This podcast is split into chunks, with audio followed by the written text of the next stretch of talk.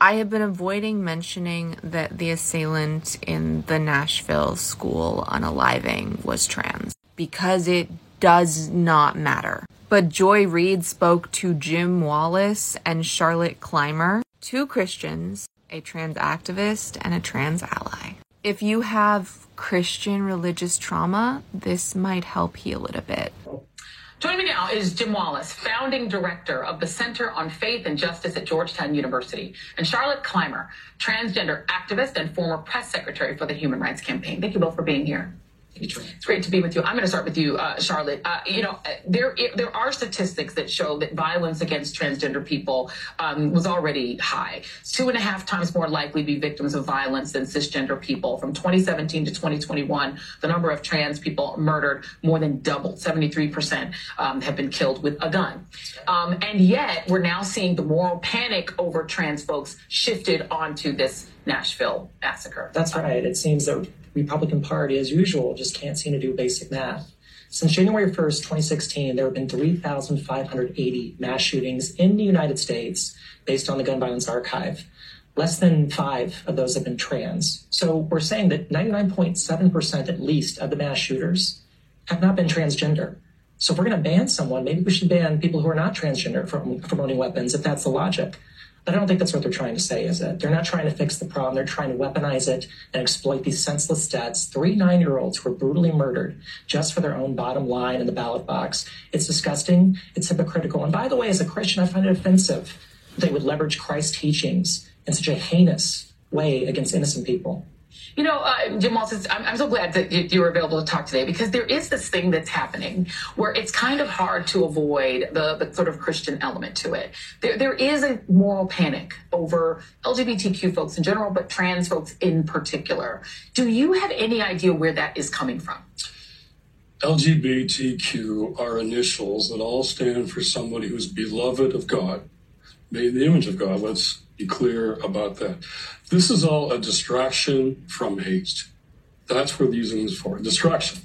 Uh, here's a moral fact the leading cause of death now for our children and teenagers are guns. Yeah. Leading cause. Now, here's a moral conclusion from that moral fact we're not protecting our children. Right. If it were websites or poison food or some website, we would take care of it. Yeah. But a Republican says, there's nothing we can do. This is needed for our freedom. So what he's saying there is we will sacrifice our children for the sake of what he calls freedom.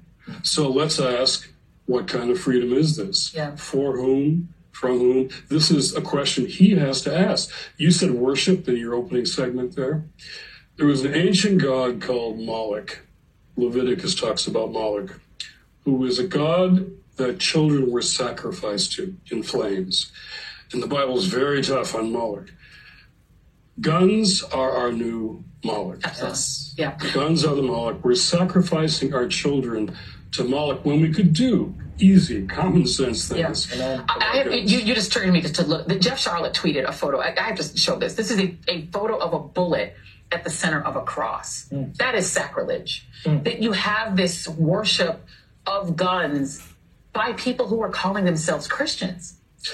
Well, white Christian nationalists are white nationalists, and Christian gets thrown in there. Mm-hmm. So they're white more than Christian. And I'm just saying, let's be Christian yeah. more than white. Yeah. So it is false worship. It is the worship of Moloch. And it is really, uh, it's a heresy. Let's call it a heresy. White Christian nationalism, which is behind all this, is literally a biblical heresy. And Charlotte, I mean, the thing is that there are real people that are being impacted. Your community is being impacted, and and I wonder if there is a way to disentangle people's sort of not understanding of trans folks. Right? I think the T is the toughest one in the alphabet soup. Right? In the LGBTQ, the T gets get right because people don't have an understanding. People, yeah. even if they're not mean or not angry, don't have an understanding. Is there a way to sort of disentangle people's lack of understanding from this this moral panic is now getting drag shows banned, even though that isn't trans. No, no, and, and, I think children are only unsafe at drag shows when a shooter shows up to kill them. That's right. That's where the threat is.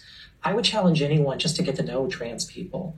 We are a vibrant, diverse community, as diverse as anyone else. You know, I'm from the great state of Texas. I served in the military. I go to church every Sunday. My faith is very important to me. But God made me in her image. God made me transgender.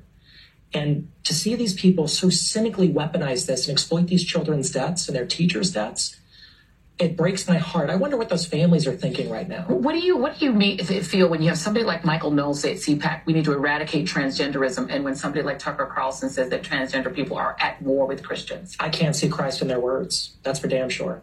I can't see where the biblical principles of loving your neighbor and walking the walk with Christ that they can see. I, I, can't see what they're seeing right now because that's not of Christ. It's not. Yeah, and, and I'll give you the last word. I'll be stronger. This is antichrist.